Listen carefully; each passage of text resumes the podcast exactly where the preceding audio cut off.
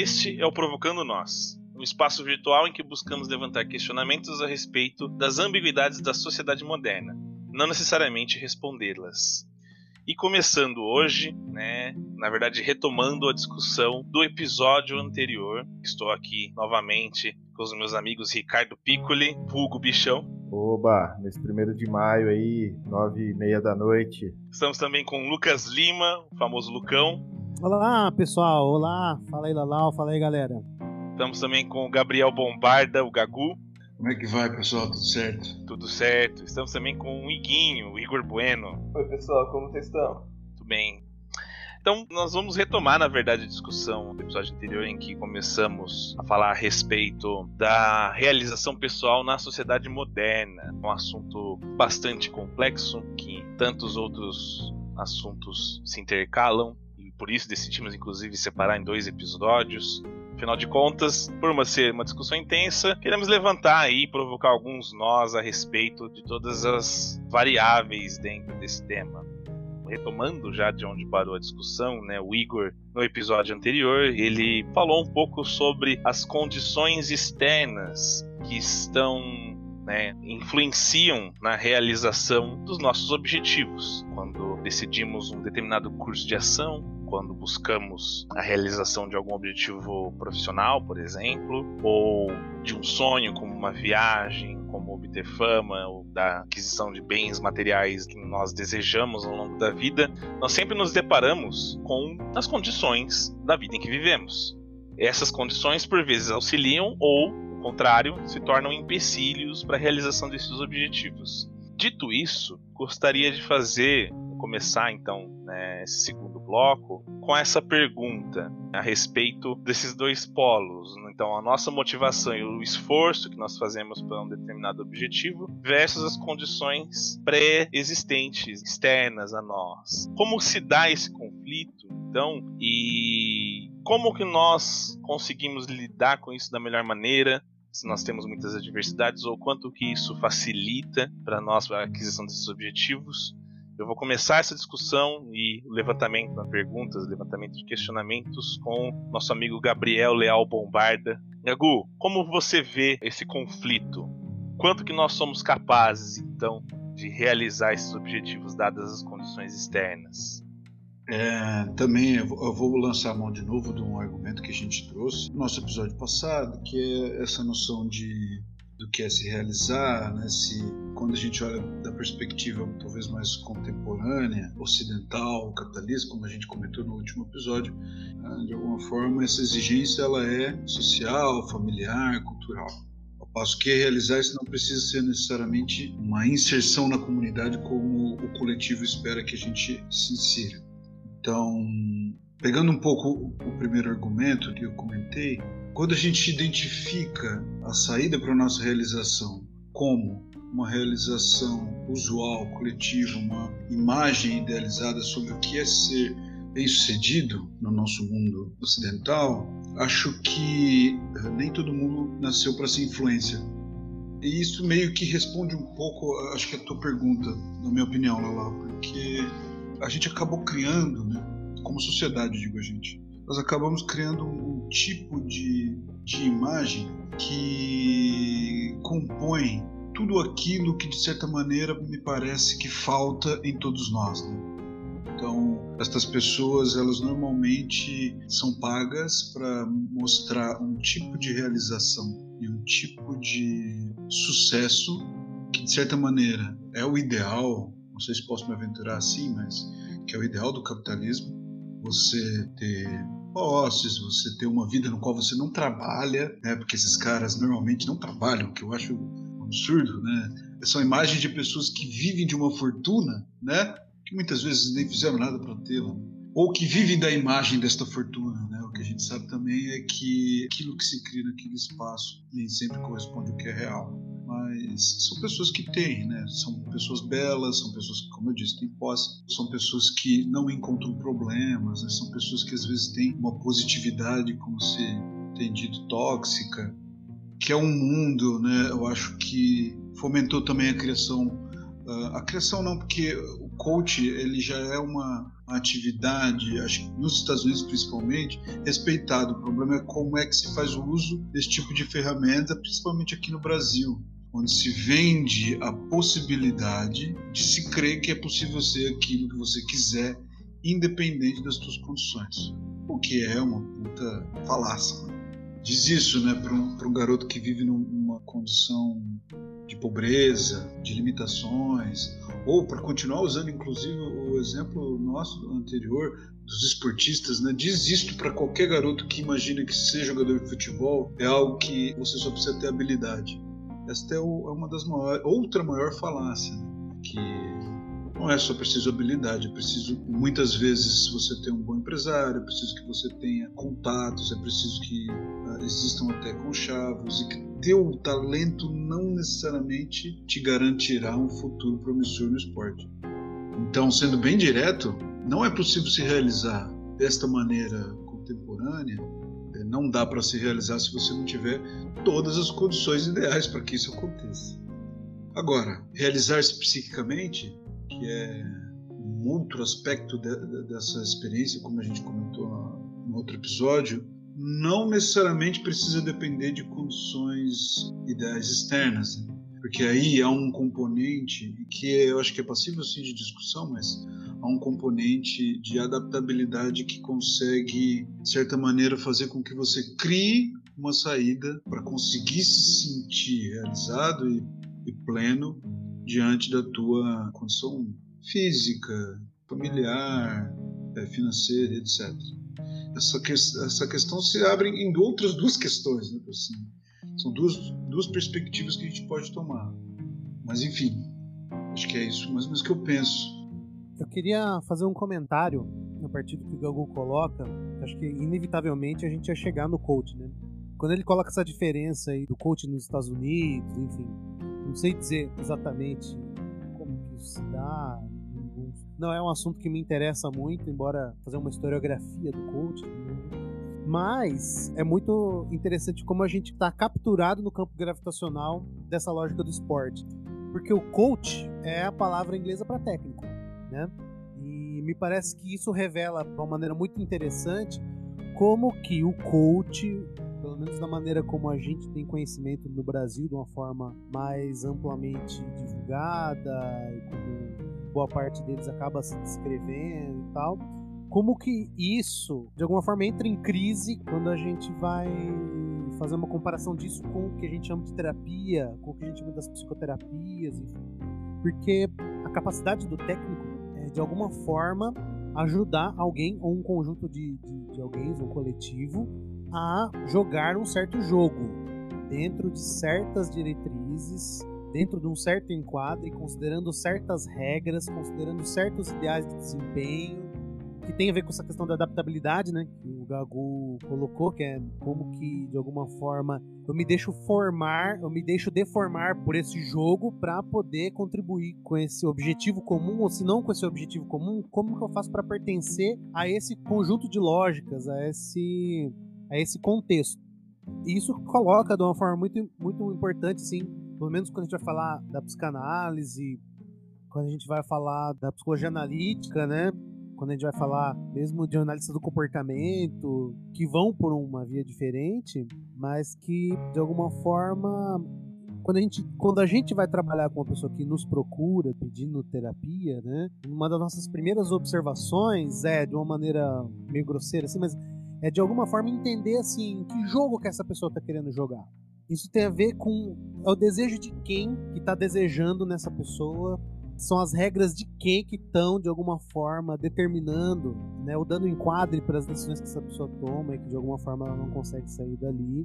Ou seja, de alguma forma, entender um certo padrão de adaptabilidade que está colocado ali.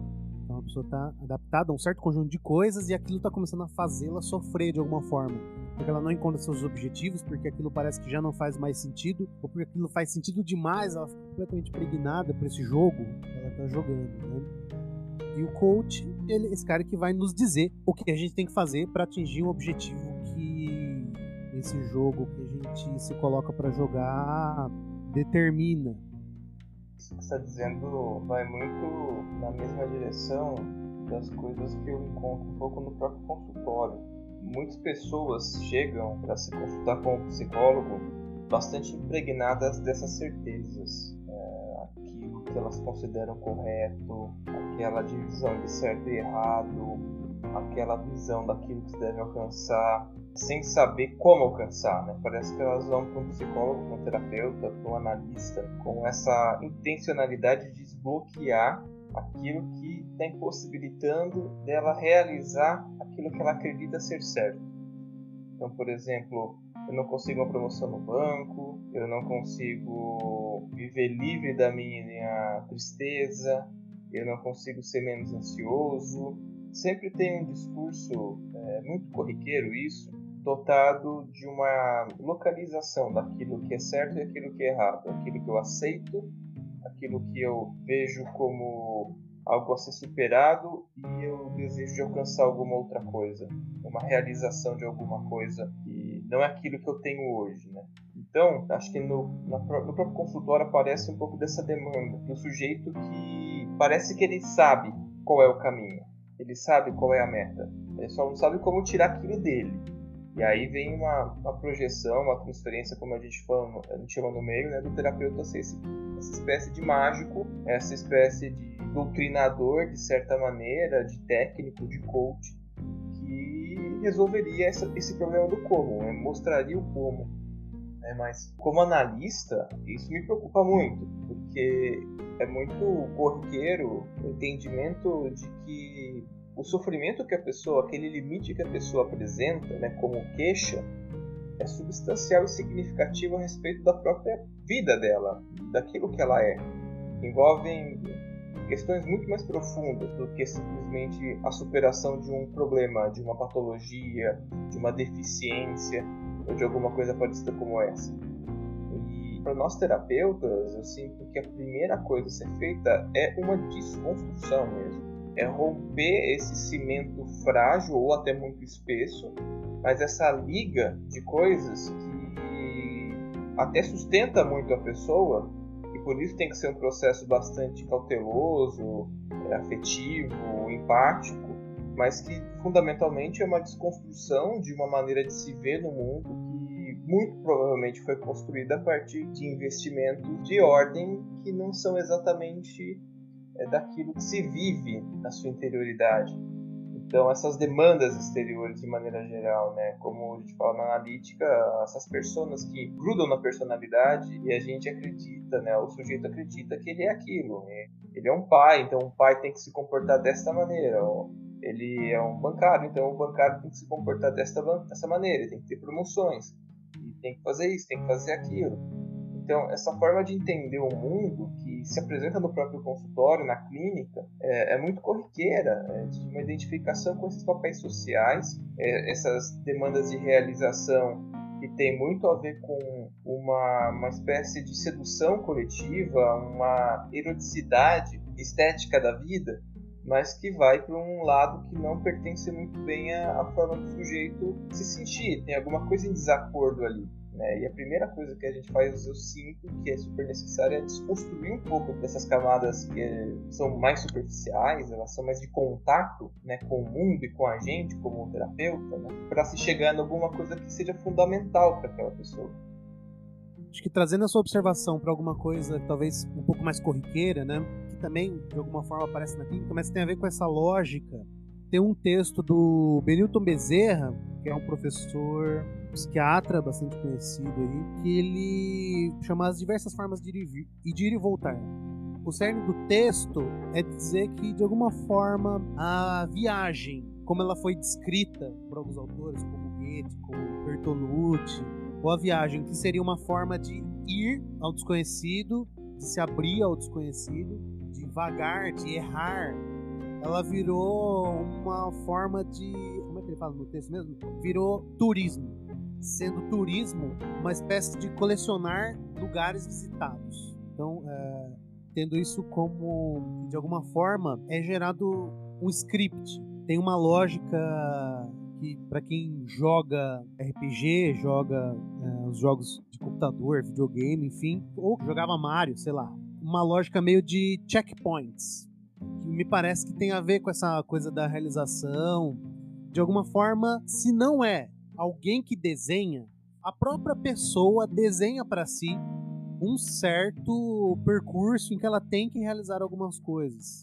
Então, ah, eu vou para Europa, eu tenho que passar na Torre Eiffel. Mas por que você tem que passar? Porque todo mundo vai, porque é um lugar conhecido que eu tenho que passar. E para além, inclusive, dessa, dessa determinação, assim, que seria uma determinação adaptativa com o coletivo, mas que tem, de alguma forma, uma certa. A pessoa pode fazer o percurso, às vezes ela desenha um percurso mais bizarro. Mas não é um errar, eu vou para Belo Horizonte e vou para Belo Horizonte. A viagem é essa, ir para Belo Horizonte. A viagem é ir para algum lugar. Mas esse turismo ele forma uma espécie de visitadores em série. Assim. E me parece que essa é uma lógica que tem a ver com o que o Igor estava falando, que tem a ver com a questão do esporte que ele estava falando, e que de alguma forma serve para ir desenhando um pouco melhor o que, que a gente está querendo dizer por realização pessoal. Como esse composto muito restrito de objetivos que devem ser cumpridos para que se tenha uma vida plena ou para que se possa de alguma forma aplacar essa angústia de que o indivíduo atual ele é obrigado constantemente a produzir as, as expectativas que ele tem de si. E Sim, poderia é... ser na sociedade, mas que hoje é o próprio indivíduo que precisa produzir sustentar. Só fazer uma observação, depois de continuar seu ponto, tem um outro termo em inglês muito bom para isso também, que são as milestones. Milestones são metas, né, ou submetas, né, que você vai atingindo para cumprir um objetivo ou uma jornada maior. Então, cada milestone é um passo, vamos dizer assim em direção a um determinado objetivo, né? E que os coaches desenham muito bem com aquele desenho da escadinha, né? O primeiro passo é esse, o segundo passo é qual, e passos e passos e passos. E num certo sentido faz um sentido lógico, mostra num sentido lógico. Eu acho bem interessante isso que se introduz. Só essa observação eu gostaria de fazer mesmo. São as milestones, né? Que acho que pra gente em português seriam metas mesmo, ou passos. Por favor, continua. Não, acho que é, é por aí. Tá pensando junto aqui. Eu queria abrir mesmo pros colegas aí. E só pra marcar que, inclusive, existe coach de viagem. Pois é. é, eu acho interessante essa, essa analogia da busca dessas metas, desses passos, desses checkpoints ou milestones, como a gente, né, a gente quiser chamar, mas como pequenos objetivos dentro de um objetivo maior, né? Acho que tudo isso se encaixa com tudo que nós viemos, viemos discutindo até aqui. Falando a respeito dessa questão dos, dos, fatores externos, inclusive, como vocês bem levantaram, das expectativas também externas, né, como fatores determinantes, né, não só dos fatores socioeconômicos, por exemplo, como o Gago levantou no, no início da discussão, são ali empecilhos concretos, né, ou determinantes concretos. A pessoa quando tem bastante dinheiro e condições para estabelecer suas metas, são facilitados as, as metas, né, os objetivos são facilitados, né, para essas condições. Mas também tanto o Igor quanto o Lucas trazem essa questão da influência externa no próprio objetivo. E como às vezes ele não se cumpre, né? E cria, né? Satisfações, sensação de um looping, ou de estar preso a uma determinada situação. Dito isso, bichão, eu queria conversar com você a respeito da motivação nesse sentido. Bom, então temos ali, e acho que já fazendo o pano para o próximo tópico, já fazendo já o terreno para o próximo tópico dessa discussão, Onde fica então dentro dessa gama de coisas, né, e dentro desses múltiplos objetivos menores que nós buscamos alcançar dentro de uma jornada, como então o indivíduo demonstra, né, como que a, a motivação dele vai ser expressa diante dessas condições. A gente pode até voltar ao exemplo do atleta, que eu acho que ficou bem icônico, né? Pode ser do jogador de futebol, de qualquer atleta, mas como que fica então a motivação dele diante das condições estabelecidas, tanto das influências externas, das pressões externas né, da sociedade, família, etc., quanto das condições concretas sobre o qual ele estabelece a sua, seu objetivo, a sua realização. Muito bem, pergunta fácil, tranquila também, né? Mas vamos lá. Eu acho que primeiro, quando a gente está falando de motivação, a gente está falando da direção que aquela força motriz que o Lucão trouxe no episódio passado, a direção que é dada a essa força motriz. Uma discussão anterior a isso, e da base para isso, é a forma como a pessoa analisa a condição em que ela está. Basicamente, aí, claro, né, a gente tem milhões de modelos de motivação, existem filósofos, antropólogos, sociólogos, psicólogos, em várias áreas do conhecimento se debruçando sobre isso. Mas o que parece ser bastante simples de a gente pensar são modelos dicotômicos, né? modelos em que a gente coloca algo positivo contra algo negativo. E esse jeito de pensar o mundo entre positivo e negativo é uma coisa bastante presente na história do mundo. Né? Pegar a história do pensamento e tal, isso vem desde a Grécia Antiga. Se a gente for pensar em algumas coisas voltadas à psicologia, por exemplo, a gente pode pensar é, num paradigma de aproximação, evitação, busca pelo sucesso e medo do fracasso, prazer e desprazer. Por que eu estou trazendo isso, né? Então, quando a gente está falando da motivação ser essa direção, dessa força motriz que leva o sujeito, a pessoa, a se movimentar para alguma coisa, a motivação vai estar direcionada para algum lugar. As pessoas não se movem num vácuo, elas não se movem à toa, simplesmente. O que acontece muitas vezes é que, dentro de todas essas condições colocadas, existem certas pressões em que algumas direções têm um lado, digamos, moral, que eu acho que é um pouco do que o Igor trouxe também no começo da fala dele, né? Então, olha, o caminho para você ser, sei lá, você ser um bancário bem-sucedido é tais coisas. Existe já algo com um mínimo de estrutura que é dado e aquilo de alguma forma te direciona, né, te pressiona a se direcionar de algum jeito. Tinha uma, uma, uma, segunda parte que você falou que seria já para encaminhar para a segunda, segunda pergunta. Você pode Não, era justamente sobre isso que você estava falando. A motivação, todo esse panorama que você constrói, né, das pressões externas e tudo mais, e a, a aliando isso ao que foi introduzido pelo Iguinho, a pergunta, na verdade, que eu quero colocar aqui, acho que a gente pode até retomar para você, para você elaborar um pouco disso, é a respeito da saúde mental. Como que fica então, né? O que que faz nós perseverarmos diante de um determinado conjunto de condições ou desistimos, né? E, e os impactos na saúde mental sobre isso. Acho que é interessante nós falarmos um pouco sobre. Né? Falamos sobre todos esses caminhos que nós fazemos em busca de objetivos que muitas vezes não são elaborados unicamente por nós, né, mas por projeções externas e de uma forma ou de outra estabelecemos metas, estabelecemos objetivos, queremos realizar coisas e aí isso tudo quando essas coisas não se realizam ou quando se realizam, mas não são exatamente aquilo que o indivíduo esperava, talvez, muitas vezes isso tem um impacto na saúde mental do indivíduo. E eu queria ver de você, assim, talvez até pela sua experiência mesmo profissional, né, como que essas coisas afetam então a saúde mental do indivíduo. Perfeito. Então vou voltar um pouquinho do que eu estava falando, né? Então a gente está falando dessa condição pré-existente de questões que são impostas enquanto realização.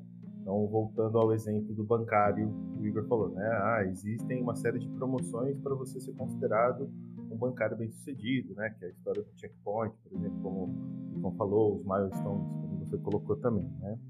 A questão que acho que chega para a gente aí da saúde mental é que existe uma imersão dentro desse microcosmo aí, nesse caso, vamos pegar aí o bancário dessa vez, é, o bancário é o bancário tem uma situação em que tem que ter promoção, você tem que atingir metas literalmente né, impostas aí por venda de serviços, produtos, é, que isso tem uma valorização social no seu grupo pequeno ali. Só que você se vê, você se enxerga numa situação em que aquilo te deixa desconfortável, você está sempre triste, está sempre estressado, tudo mais tal. Muitas vezes até não consegue perceber muito bem por quê. E aí eu tenho dois pontos para falar sobre isso.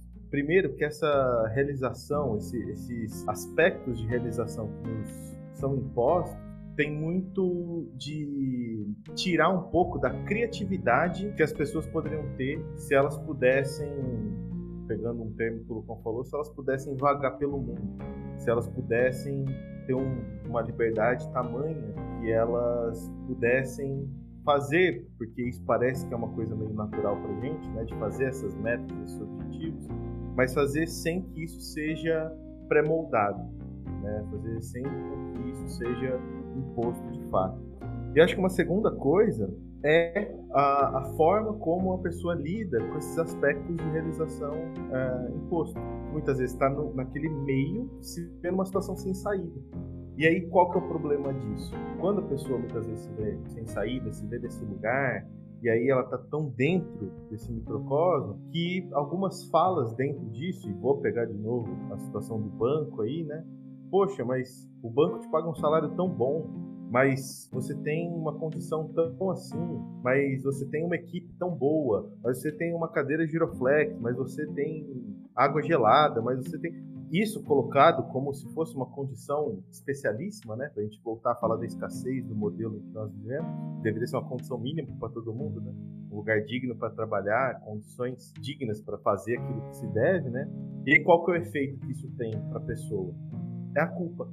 Ela se culpa, porque, nossa, eu não, não consigo chegar porque, nossa, olha só, eu vivo num, num, banco tão maravilhoso, com pessoas tão maravilhosas, eu sei isso, o banco consegue tais coisas, para mim, me paga um bom salário e mesmo assim eu não consigo, sei lá, render. E aí, pegando carona, já, já que todo mundo alfinetou aqui, tá todo mundo parecendo Ronaldo Esper, alfinetando aí por aí, vamos alfinetar um pouquinho os coaches, né? Que acabam utilizando um pouco dessa culpabilização desse sujeito, né?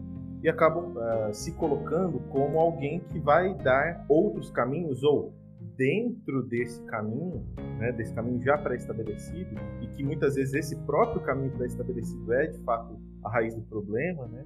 Não, dentro desse caminho, dentro dessas regras eu vou te ajudar. Mas você só vai conseguir se você quiser.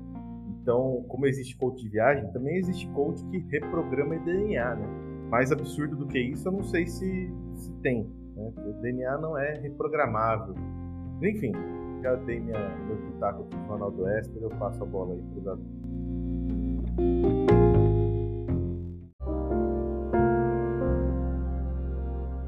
Sabe uma coisa que eu tava. Eu ouvindo vocês, eu tava pensando, não sei se vai fazer sentido, mas é Toda essa, essa nossa discussão, inclusive tudo isso que você está dizendo, que na minha opinião se relaciona profundamente com a culpa, é que as pessoas estão buscando é, o mito da felicidade, né? que é um estado de realização e que eu acho que se constitui um mito no qual é possível ser feliz desde que você queira. Isso, de certa maneira, acho que engloba um pouco de tudo que a gente vem falando. Né? Ah, é possível ser feliz nascendo com condições precárias, é possível ser feliz trabalhando super bem no banco, é possível ser feliz, ah, sei lá, tentando ser jogador de futebol, etc. E me parece que a culpa advém justamente da impossibilidade de se sentir feliz, mesmo você tenha as condições que se supõem ser ideais para ser feliz um homem num banco que tem bons funcionários, um bom salário, uma família legal, sei lá, uma estrutura mínima, o cara tem tudo que de repente a gente imagina que um homem nesta posição deveria ter para ser feliz e pode ser que ele seja profundamente angustiado com a própria existência. Porque, por fim, ah, eu não sei dizer né, que essa nossa discussão não, não, não, não fica orbitando este mito Aqui no, no Ocidente, acho que se convém dizer que o, a gente se constitui pela culpa, né? Acho que é um, é um, é um sentimento que constrói, de certa maneira, nosso, a nossa psique, a maneira como a gente lida né, com as coisas. No Oriente, talvez seja vergonha, que de certa maneira acho que dá para fazer uma conexão com a culpa, né? Mas é talvez uma experiência diferente, né? Eu não mereço eu envergonho aqueles que estão ao meu redor com a minha existência. E aqui, por outro lado, é a gente que não consegue ter aquilo que um dia prometeram que nós deveríamos ter. E do ponto de vista da saúde psíquica, como você perguntou para o chão, isto é terrível. Talvez uma, da, uma das, um dos afetos mais destrutivos né, que existem, porque de certa maneira você internaliza alguma responsabilidade sobre algo, você muitas vezes não tem nem controle sobre. Como é que você pode sentir culpa, por exemplo, já que a gente está tentando trazer esses aspectos familiares, como é que você pode ter responsabilidade sobre o fato de ter nascido, por exemplo, numa família ultraconservadora, talvez bolsonarista, homofóbica, e de repente você ser homossexual. Qual é a tua responsabilidade sobre a tua origem, entende? E a gente pode pensar em infinitos sofrimentos causados por esse tipo de, de afeto.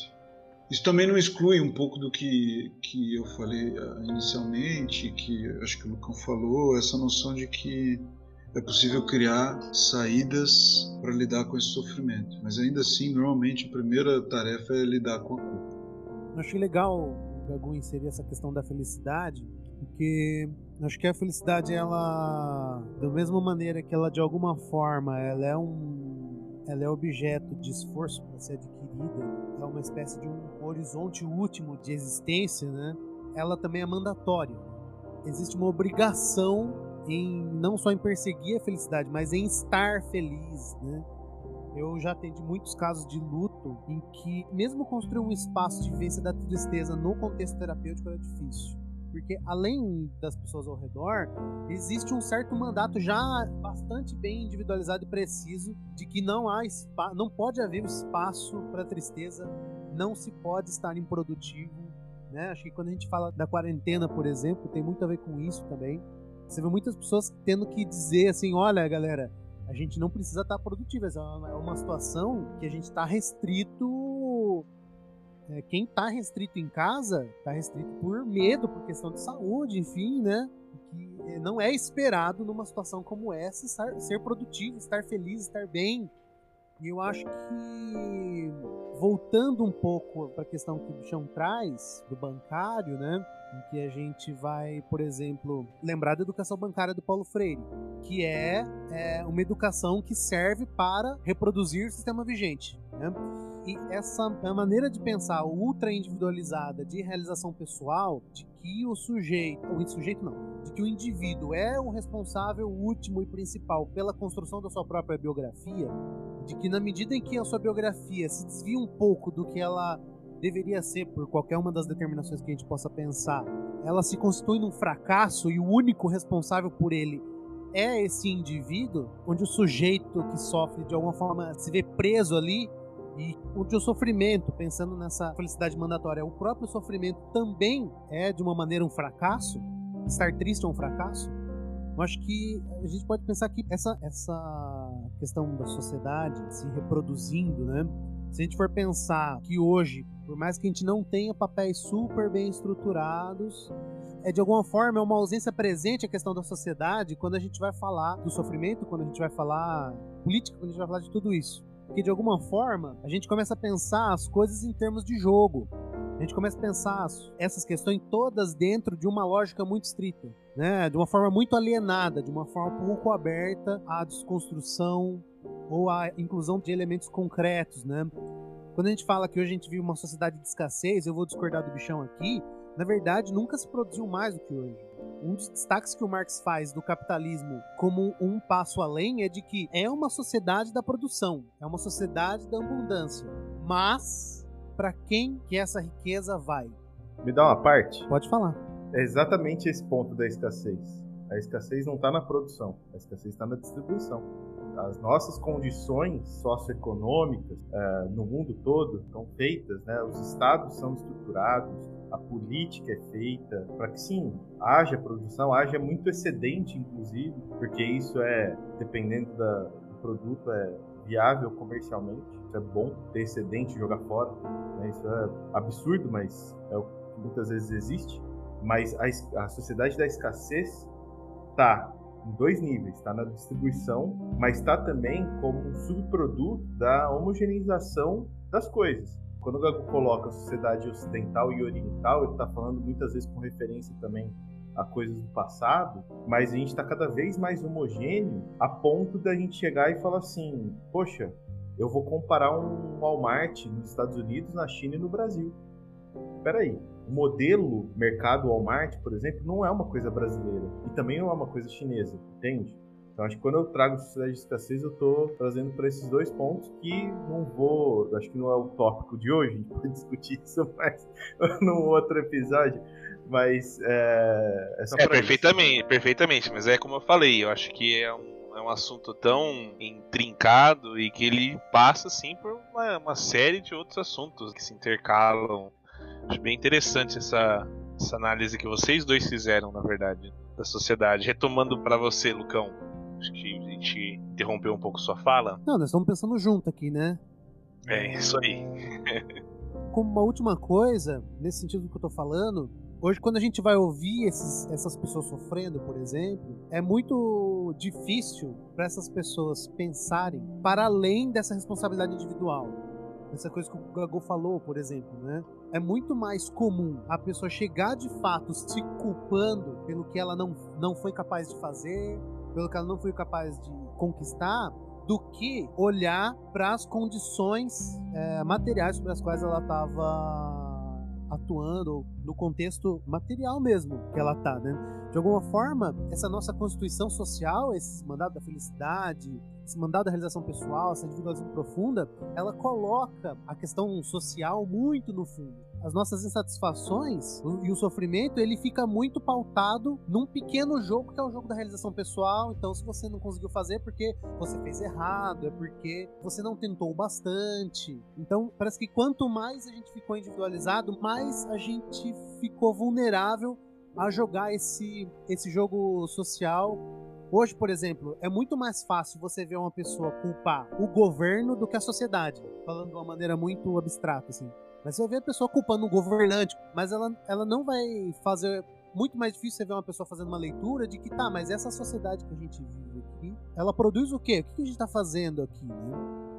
Bom, estamos pensando aqui, né, o que que é esse lugar da felicidade na nossa sociedade global, de certa forma já, né? Não é mais uma divisão tão Ocidente e Oriente, mas existe uma tradição oriental e ocidental com certeza, né? E acho que a globalização tomou muito um espírito do que se pratica no Ocidente ao longo de alguns séculos. Parece que essa busca da felicidade, eu não tenho tanta certeza se ela é tão ela é muito importante, mas se ela é o, o, elemento tão primordial. Me parece que ela tem um efeito interessante. Então a felicidade como uma espécie de morfina, né? Uma recompensa, alguma coisa para deixar o sujeito satisfeito na sua individualidade. Talvez a coisa seja o individual e, e também uma repercussão em relação à culpa, em relação a essa, esse isolamento de cada elemento e a nossa incapacidade de nos vermos ou a dificuldade de nos vermos como um coletivo. Eu acho que seria interessante de lançar para o nosso ouvinte e até mesmo para a gente essa coisa de. Bom, como que a gente vê a nossa própria realização? Eu acho muito improvável que a gente encontre uma forma que coloque o que o coletivo pode nos dar. Eu acho que a gente pensa o que, que eu quero, né? Que curso que eu vou fazer? Aonde que eu vou chegar? Ou então um eu muito vinculado àquilo que nos está um pouco mais na nossa rede mais imediata de influência, família, filhos, colegas, entre outras coisas assim. Mas a, a nossa interação com a, as outras coisas, ou a consideração com as outras coisas, eu acho que ela é bastante reduzida. E aí que, de fato, funciona muito o elemento da felicidade, o elemento da culpa. É uma tradição, eu entendo dessa forma, mas eu fico pensando que é um processo de muita individualização.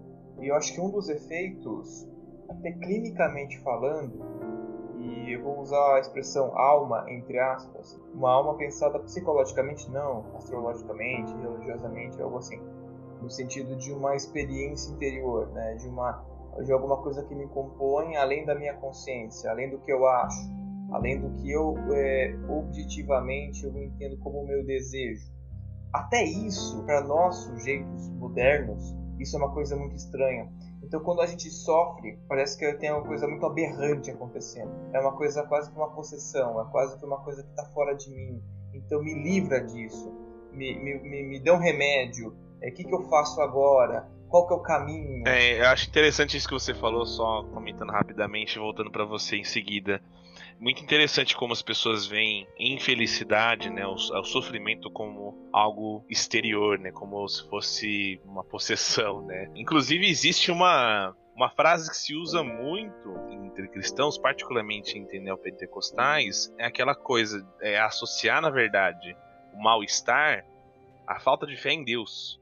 Se você não está feliz, se você está triste, ou, ah, está com depressão, a pessoa fala, chega em casa e fala, o psicólogo, o psiquiatra diz que eu estou com depressão. E logo vem aquela frase, né, chavosa, vocês já devem ter ouvido em outro contexto, é, ah, mas isso daí é falta de Deus no seu coração, é falta de fé, né? E junto com isso vem a culpa, né, que a gente já elaborou sobre hoje.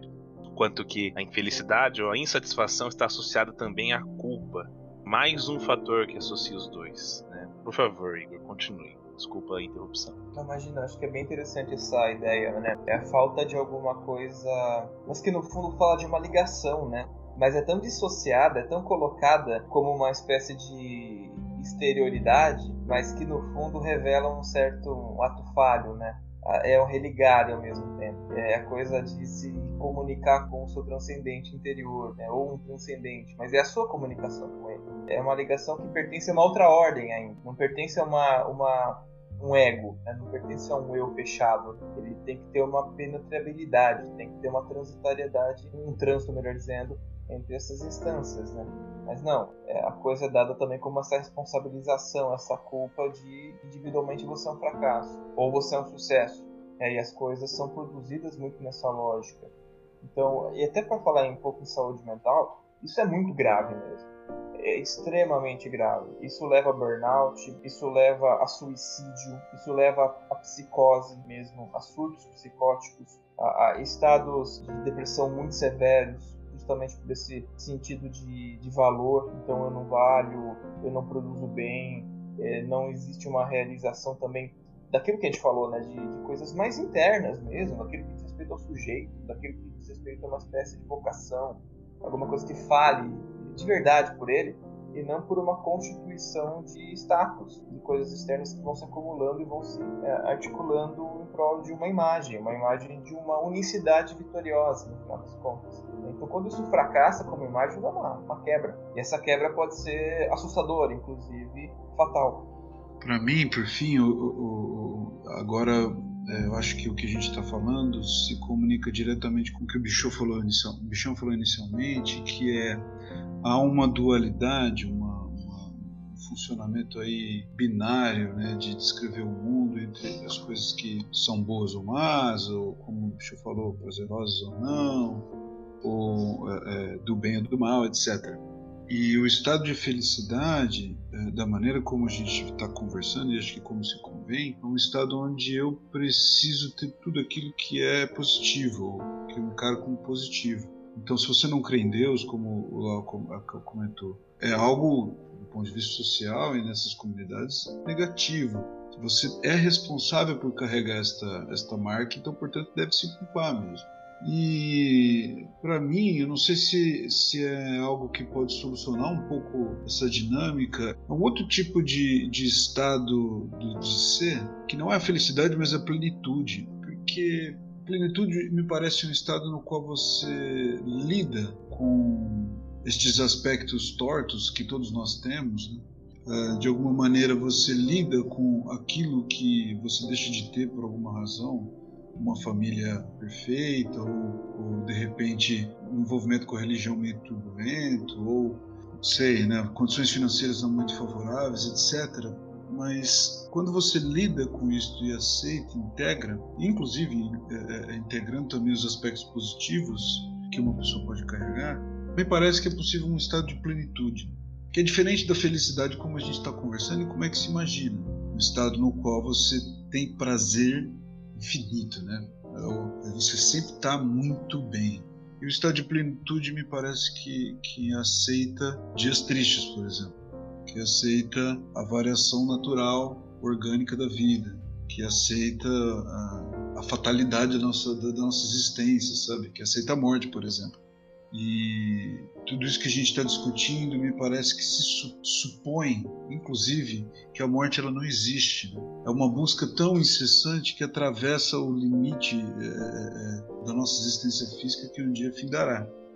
O estado de plenitude me parece que combate, entra em conflito com essa ideia, porque é, pressupõe, como eu estou dizendo, que embora você possa perseguir uma vida toda procurando ser feliz, isto acabará, porque você morrerá. E ao aceitar isso, de alguma forma você consegue viver a vida, pelo menos potencialmente, da melhor maneira possível, e não da maneira como se espera que você viva.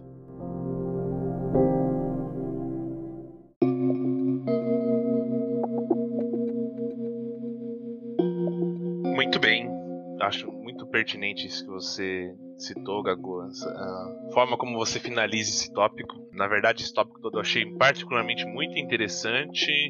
Os levantamentos nas questões levantadas, né, os nós provocados aí, inclusive até com algumas informações, com algumas questões que eu vejo até possibilidade de abrirmos outros temas nos episódios futuros. Acho que vocês concordam comigo.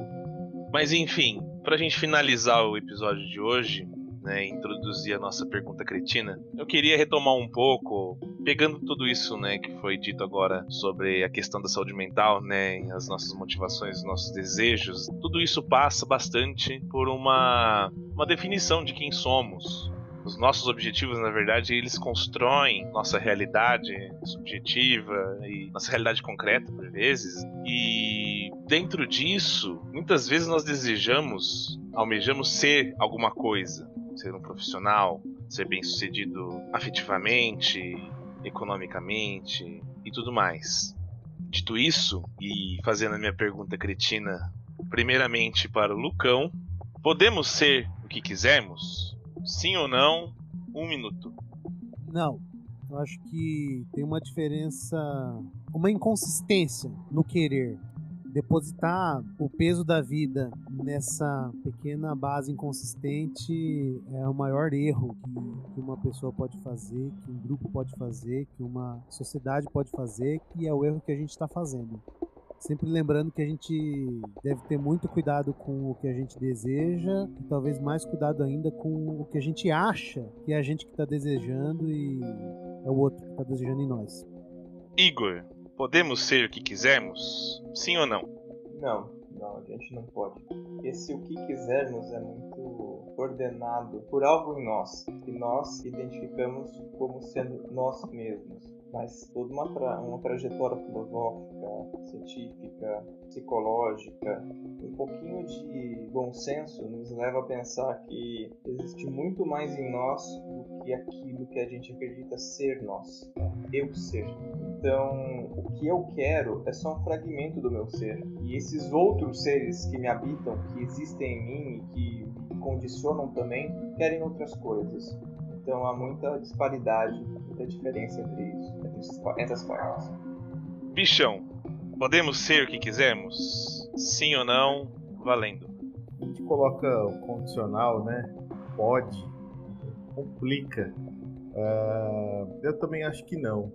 Por a gente não ter essas certezas que, o Lucão comentou, o Igor de alguma forma também, é, a gente vai acabar atingindo algo que possivelmente virará o caos, mais do que ele já está presente na vida cotidiana.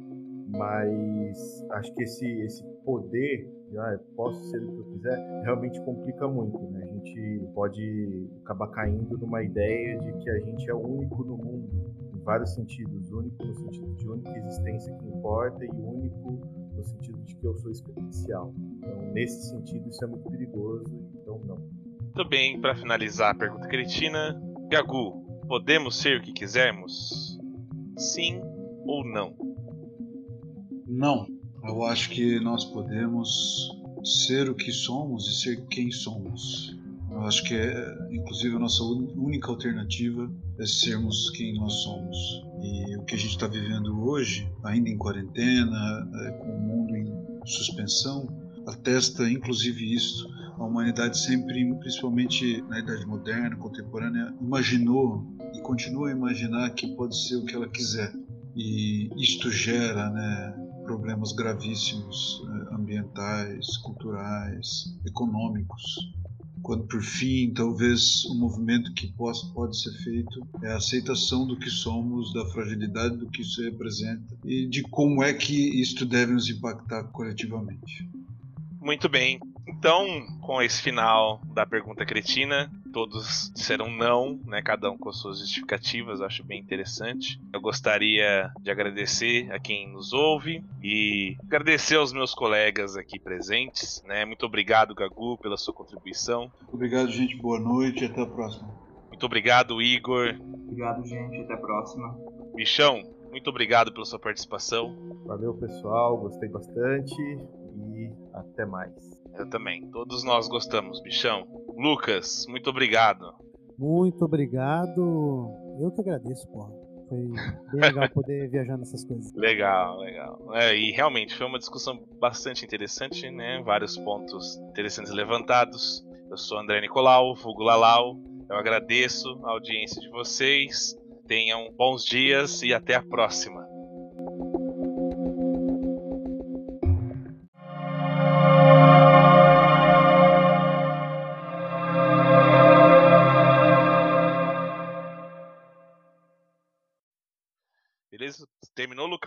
Continuar ou passa pro Igor? Terminou? Lá, lá, Vai. afasta mais o mic da. da É, do- eu, é, tô Aí, ó. ligado, eu, eu percebi aqui mais ou menos fica bom, né? Se ele fica muito na frente da boca, ele estoura. Então tá, aqui tá bom. É, vai é os meus perdigotos. Então, ó, aqui tá bom, né? A distância do microfone. Então não, vou tentar não mexer nele, que às vezes eu mexo in- instintivamente, intuitivamente. Ok. é, por favor, Igor, pode continuar.